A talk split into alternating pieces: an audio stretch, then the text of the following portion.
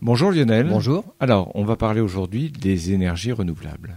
Et selon un scénario bien plus ambitieux que les accords de Paris, une étude montre que 139 pays pourraient parvenir à 80% d'énergie renouvelable d'ici 2030 et dans la foulée 100% d'énergie renouvelable d'ici 2050. Des énergies uniquement avec le vent, le soleil et l'eau. On ne parle plus du nucléaire à cause des problèmes des déchets, ni même des biocarburants car ils émettent du carbone. Pour arriver à cette situation, il faut bien sûr que tous les secteurs soient électrifiés. L'étude a concerné 139 pays pour lesquels on a évalué les énergies renouvelables déjà disponibles et nécessaires, mais aussi les surfaces nécessaires et l'évolution de la demande en matière de consommation d'énergie et de coûts.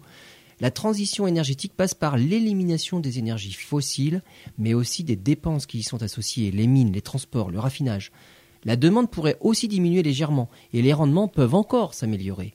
Ce passage au tout renouvelable permettrait la création de 24 millions d'emplois et des changements de l'environnement qui éviteraient entre 4 et 7 millions de décès dus à la pollution chaque année.